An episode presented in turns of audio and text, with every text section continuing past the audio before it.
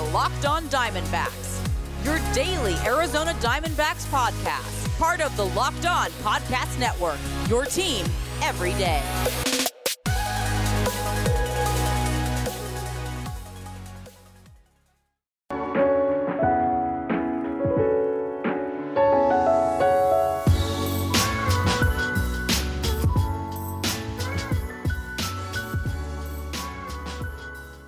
Welcome back to the Locked On Diamondbacks podcast, a part of the Locked On Podcast Network. Your team every day. You're listening to who? Those wonderful, and might I add, handsome host of this podcast, Miller Thomas. I'm a multimedia journalist and I'm a graphic designer. So please go check out my website, Miller Thomas 24.myportfolio.com. On there you can see all my latest work from my packages to my articles to my photos and my graphic design. For today's show, we're going to do things a little different today. I'm going to start off with those hot stove rumors in the first segment, but the second segment today, I got something different for you guys planned in case you guys don't know, but maybe you do. Today is the passing, the one year anniversary of the passing of Kobe Bryant and everyone else who perished in that helicopter crash just one year ago. So, here on Locked On, one of the podcasts uh, is called Rejecting the Screen. They put together a Kobe Bryant tribute. They got different guys and people to come in and tell Kobe Bryant's story. So, in the second half of today's podcast, you're to hear that snippet. You're to hear Kobe Bryant stories, and hopefully, you guys like me will, you know, just bring a smile to your face, honestly. I'm a guy, you know, I, I love Kobe Bryant growing up. Kobe Bryant was my favorite player growing up. He was my favorite athlete. He was my favorite non family member, probably, honestly. Uh, outside my immediate family, my cousins, Kobe Bryant was probably my favorite uh, person in the world, honestly. I didn't know the guy, but he brought happiness to my life. And seeing him pass just a year ago, it, it's a surreal feeling for me, at least, honestly. He, he was just someone that I just followed so closely throughout my life. He was there. You know, I'm only 23 years old, so he was a guy that was there throughout my entire childhood. And seeing him go a year ago, it, it honestly makes me pretty teary eyed and it honestly makes me very, uh, you know, sad to say the least. So you guys will hear that snippet in the second segment today. But as always, we're going to start off with the hot stove because it's been heating up in baseball the last couple of weeks. And we saw some big news today from the Hall of Fame, but I want to save my Hall of Fame talk to, to end the week. So you'll catch a pod either Thursday or Friday talking about my thoughts on the Hall of Fame. But I want to talk about the hot stove today because there were some more transactions that went down today in baseball. So let's jump right into it. I want to start off, you know, probably with the least interesting transaction to the most interesting. So I think the least interesting transaction that happened today was Andrelton. It's, it comes down to two, but I'm going to lean toward uh, not Andrelton Simmons. He did sign today, but I'm going to actually lean toward Tommy La Stella signing with the San Francisco Giants. Uh, outfielder, this is a guy who has a ceiling, but we still don't know exactly what his ceiling is. Saw him in 2019 for the Angels be an all-star, but outside of that, he's had a pretty, you know, average career. He hasn't really done much, you know, offensively. He's been a solid hitter throughout his career. He's got on base a good amount. 350 for his career is his OBP, but he doesn't really have a lot of pop. That one season in 2019, he showed some pop, 16 home runs, only 80 games, but outside of that, hasn't shown much pop. He only had one home run the year prior. Doesn't have a ton of speed, only five stolen bases in his career. He's 31, going to be 32 years old. So he's an interesting guy, but I feel like he's more of a super utility kind of outfielder. I feel like he's more of a platoon kind of guy than your everyday outfielder. So for the Giants who are in need of outfield help and depth, we know they've been linked to guys like Eddie Rosario and Jackie Bradley Jr. Uh, Tommy La Stella is a guy who's not to bring the he's not to break the bank for you. He's to come in, he's to do his job. He's a positive locker room guy, and he usually does pretty well at the plate when he does play. Again, he's not to give you a ton in terms of home run or power, but if you need a guy to hit on, you know, hit for a good average and get on base, that's what Tommy La Stella is going to do for you. So it's a solid pickup by the San Francisco Giants. Uh, Andrelton Simmons, as I brought him up before, he's heading to the Twins, one year, $10.5 million deal. And looking at his baseball reference, I was surprised to see he's gotten any MVP votes in his career. He's finished he's finished top 15 in MVP voting three times, finished as high as eight MVP voting in 2017, and That's surprising to me because he's never had more than 17 home runs in a season and never had more than 19 stolen bases. He's never cracked 300 in terms of batting average. He's never had an OBP above 340, or except in 20, except in 2020. But outside of 2020, he's never had an OBP at least 340. So I was surprised to see he's gotten any MVP votes, honestly, in his career. I know he was or still is one of the best defensive infielders in the game. And Simmons is just not someone I'm super high on. I think he's been a little bit of a disappointment. You know, coming out as a top 100 prospect back in 2012, uh, he's been, you know, like we said, like I said, arguably one of the best defensive infielders in all baseball, maybe the best, but I don't think he gives you enough offensively. Only three times in his career has he ever had double digit home runs, only four times double digit stolen bases, only once more than 10 double uh, and only once more than 10 stolen bases in a season. So he's not giving you a lot. He he, does, he hits for a good average usually, but he's not getting on base a ton. He does have a great um, OBP. It doesn't give you really any pop whatsoever. His slugging's only 379 for his career. He's got some speed, but I don't think he gives you a ton. But if you just want a nice defensive infielder, if you want a guy like Nick Ahmed with a little bit more upside offensively, then Simmons is your guy. But he's not someone that I'm breaking the bank for, and he only got like a he only got a one year, uh, ten and a half million dollar deal too. So it's not like he's even breaking the bank uh for the Twins. I mean, Brad Hand just got that deal. Marcus Semien, he's heading over to the Blue Jays. The Blue Jays keep racking up the talent. Semien is an interesting case. Back in 2019, he finished third in MVP voting. His war was insane. I'm not even a war guy, but he put up a pretty crazy season in 2019 33 home runs, 285 average, uh, 892 OPS, you know, 92 ribbies. He did a ton, but that season's kind of an outlier for Marcus Semien. He's never had a season quite like that. Outside of 2019. He's never even bat 260 in a season. He's never had an OBP of at least 330 in a season. He, he, hasn't done a lot of things outside of that one year in 2019. Never had an OB, I uh, never had a slugging percentage hit at least 450. It was 522 in 2019. He's never been at least 450 any season before or after that. So his 2019 season is a little bit of an outlier. He had 27 home runs back in 2016, but none none of the other numbers to live up to it. So for Semien, if he can get back to that 2019 form, that's going to be a steal for the Toronto Blue Jays, considering the kind of team they're building, how young they are, and, and you know they just got George Springer as well. So they're definitely building towards something, and Semien could be that cherry on top of the cake, but he has to show that 2019 wasn't an outlier, even though looking at his baseball reference, it is an outlier. But if he's able to, you know, be 90, 80 to 90% of what he was in 2019, that's a steal for the Toronto Blue Jays. And then the last big transaction of the day, JT Realmuto re-upped with the Philadelphia Phillies. It was like five years, 110.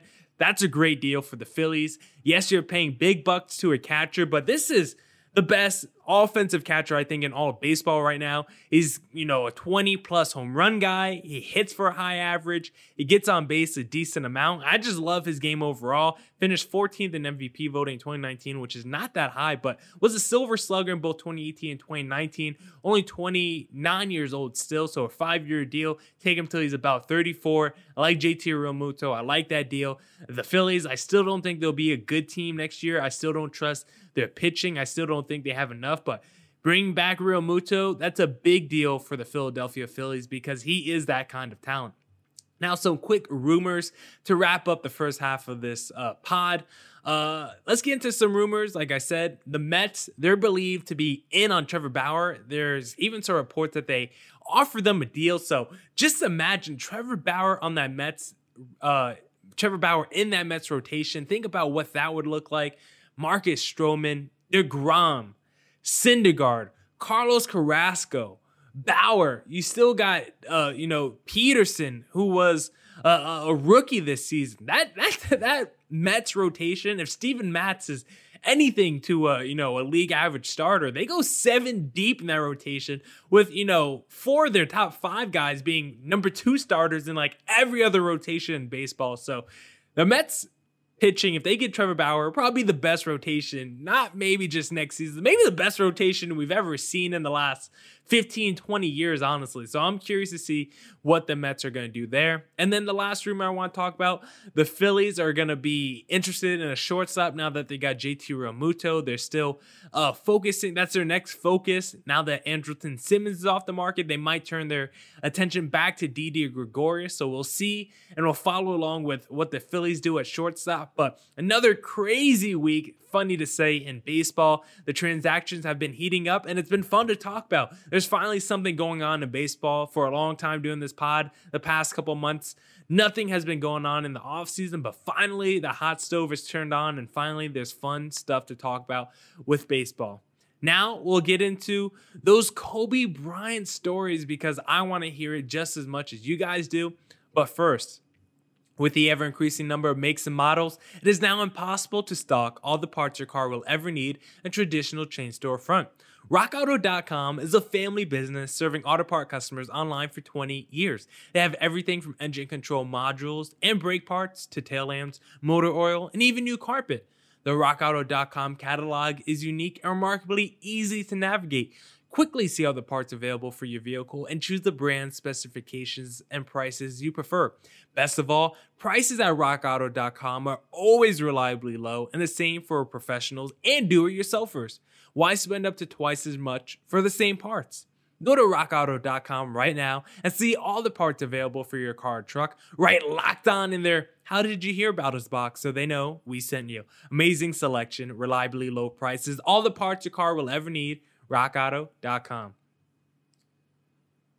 Built Bar is back and they're more improved and they're more delicious than ever before. They have 18 amazing flavors, but six new flavors caramel brownie, cookies and cream, cherry barcia, lemon almond cheesecake, carrot cake, and apple almond crisp. The bars are covered in 100% chocolate and they're both soft and easy to chew. Now, the reason why I love Built Bar is because I'm a health conscious guy. I try to go to the gym when I can, and the thing is, I have a sweet tooth, but Built Bars, they tricked me. I think that I'm eating a candy bar when in reality, I'm actually eating a protein bar. That's low in calorie, low in sugar, but high in protein and high in fiber, so it's great for that keto diet. If you go to builtbar.com right now, they reset their promo code for this relaunch. If you use promo code LOCKDOWN, you can get 20% off your next order. That's promo code LOCKDOWN for 20% off at builtbar.com.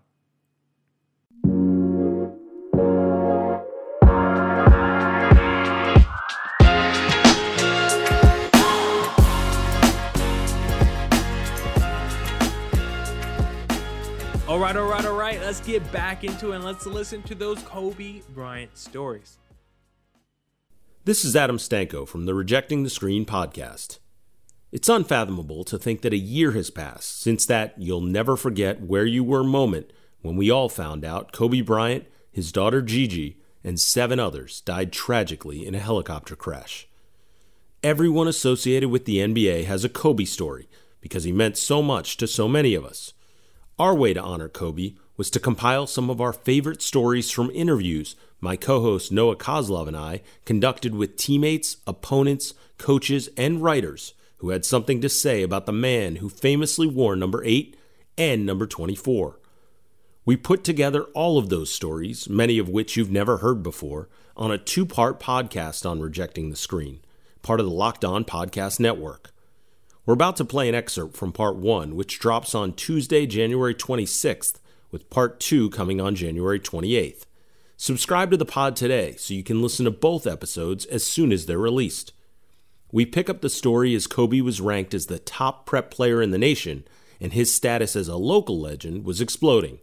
There were even rumors of the Lower Merion High School prodigy practicing with the Sixers and dominating the Sixers star wing Jerry Stackhouse in games of one on one. Rex Walters was on the Sixers in 96 and told us how he remembered it. Kobe did come to practices, or he would come afterwards and come work out at St. Joe's. Because me not knowing who Kobe was, like once again, I, I didn't follow high school basketball. I was an NBA player. I wasn't into that. I'm sitting there. I'm I'm I'm, I'm leaving to go uh, home. I'm, I'm kind of straightening up in the locker room, and, and Kobe, sure enough, walks in. I'm like just making conversation with this kid. I'm like, hey, you know, uh, what you doing here? He's like, yeah, I'm going to go work out. And I'm like, oh, you pretty good player? Like, this guy had to be looking at me like, what, what are you, some kind of idiot or something? Because you know, and then I'm like, well, you know, what schools you looking at? He's, oh, you know, I'm, I'm talking to Kansas, I'm talking to Carolina. He's like, but there's one other thing I'm thinking about. And I'm like, oh, okay. I was like, well, hey, you know, Dean Smith was a great coach for Michael Jordan. You know, you should think about Carolina. Obviously, Coach Williams is my coach, great coach. You should think about those schools trying to trying to help out my guy. Uh, you know, next next thing you know, next preseason game, this guy's freaking like yelling over to his point guard Nick Van Exel, like, "Hey," you know, I'm guarding. I'm like, "I got a mouse over here. I got a mouse." I'm like, "Man, that's that's a little disrespectful." I tried to help you, my man, and and, and you're calling mouse in the house on me. So obviously, he had to be thinking to himself, "What is this guy talking about?" So back to Kobe as the nation's top high school player and those rumors we are hearing of Kobe regularly beating Stackhouse one on one. We talked to Jeff Pearlman, who wrote the incredible book Three Ring Circus Kobe, Shaq, Phil, and the Crazy Years of the Laker Dynasty. He said that story was all fabricated. It's crap. Like, it's actually crap. It's just total BS.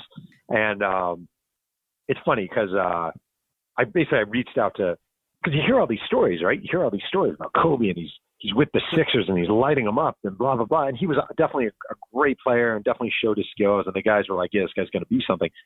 But um, I reached out to Stackhouse via Twitter. I I profiled Stackhouse for the Wall Street Journal years ago, and I just reached out to him.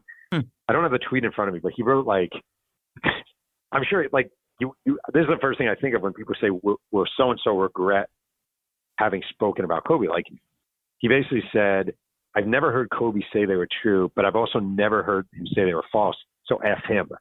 Um, and like the thing that I, I think is really cool about Kobe and the uh, and the Sixers workouts, he did not dominate Jerry Stackhouse pure BS, but he took it to those guys. Um, imagine being. I remember I ran college. I ran uh, cross country at University of Delaware, and I remember my first year freshman freshman year, I went out to run with the rest of the team. And they're all seniors, and these guys are like all state and all county and all these great runners. And I was terrified. Like I was absolutely terrified. I just wanted to hang with them. I was terrified. I was scared. I was just praying I'd be able to do it. This guy's running with the Philadelphia 76ers as a high school kid and like holding his own and doing it. Like that's insane. And then the other thing, when he was in high school that I really like is he would work out I gotta remember the specifics. He, I'm gonna actually reread the book before it comes out. So I, you know, um, which is sad that you have to do, but you do have to do. Is he, um, he would work out, and he drove from one workout to another workout place in the summer, and made sure the heat in his car would be at full blast as he was driving, just to build up his endurance. So like, I think he worked out at a track. It was like a 90 degree day outside in Philly, very humid, hot. Gets in the car, blasts the heat all the way, drives to the other workout. Like he did little things like that that were just absolutely insane all the time. It's 1996 and you're Kobe Bryant. You have an unparalleled level of self confidence. You've proven to yourself that you can run with the Sixers. And just a year prior, you watched as another high schooler, Kevin Garnett, got selected fifth overall in the 95 draft. So, what does Kobe do? He becomes the first guard ever to skip college and enter the draft. And by the way, he was just 17 at the time. 17 years old. Kobe, of course, gets selected 13th overall by the Charlotte Hornets, who immediately trade him to the Lakers for Vlade. Coming into that draft, everyone expected him to end up in LA, and we talked to a couple of people on the pod who were with teams in that year's lottery. First up, former Vancouver Grizzlies coach and GM Stu Jackson. The Grizzlies had the number three pick and ended up taking Shareef Abdul Rahim. But we straight up asked Stu, why didn't the Grizz take Kobe Bryant? You know, he, he was a high school player. We were a very young franchise. And, you know, uh, I, I think to draft a high school player at that point in our development as a franchise would have really uh, been going out on a limb, not having this player proven himself against you know a higher level of competition. Although I will tell you, you know Kobe was extremely talented, but the other aspect of Kobe was he was not going to any franchise other than the Los Angeles Lakers.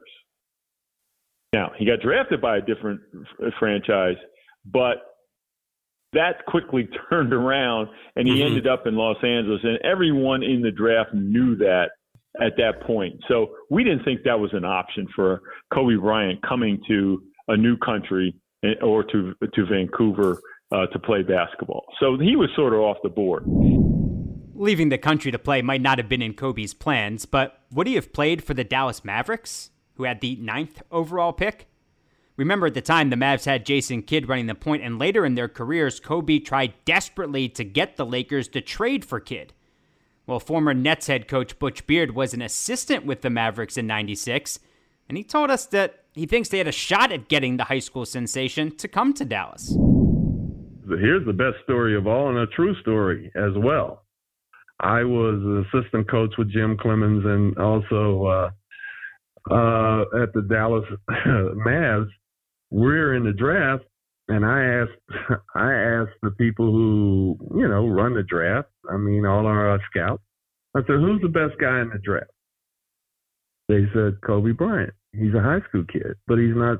You know, he's not. Uh, you know, we we we don't know. We think he's going to be the best, and they didn't know whether at that particular time they were going to break up the three J's. Okay. So I made a comment to them. I said, why don't we bring him in and try him out? I know that the word was out there that he only wanted to go to LA. I said, but I think he would want to play with Jason and Jimmy if you all think that he's going to be the best player in the draft. We were afraid to do that. We ended up drafting Samaki Walker. I, I'll never forget, I was running around all over, you know, working out Erick Dampier and some other players, and, you know, but I said, man, that's what we should have done. I sat there, even those five minutes before we drafted, I said, we should draft this kid. Why were they afraid to even not even to bring him in? Because the word had gotten out there that he wasn't gonna, you know, he wasn't going to work out for other teams mm-hmm. and things like that. I said, I think he would come. I think he would come and at least give us a, you know, a look see. I really do. You can hear the rest of our Kobe Stories special on Rejecting the Screen. Subscribe to the podcast today and hear part one on Tuesday, January 26th, and part two on January 28th. It's all part of the Locked On Podcast Network. That's it for this edition of the Locked On Diamondbacks podcast. Thank to everyone tuned in today. Come back during, uh, come back at the end of the week, and you will hear my thoughts on the latest with MLB's Hall of Fame because it's always a disaster there. And as always, stay safe, stay healthy, and follow me on Twitter at Creator Thomas24 for my personal account, at Locked On Diamondbacks on both Twitter and Instagram for the podcast handle. Deuces.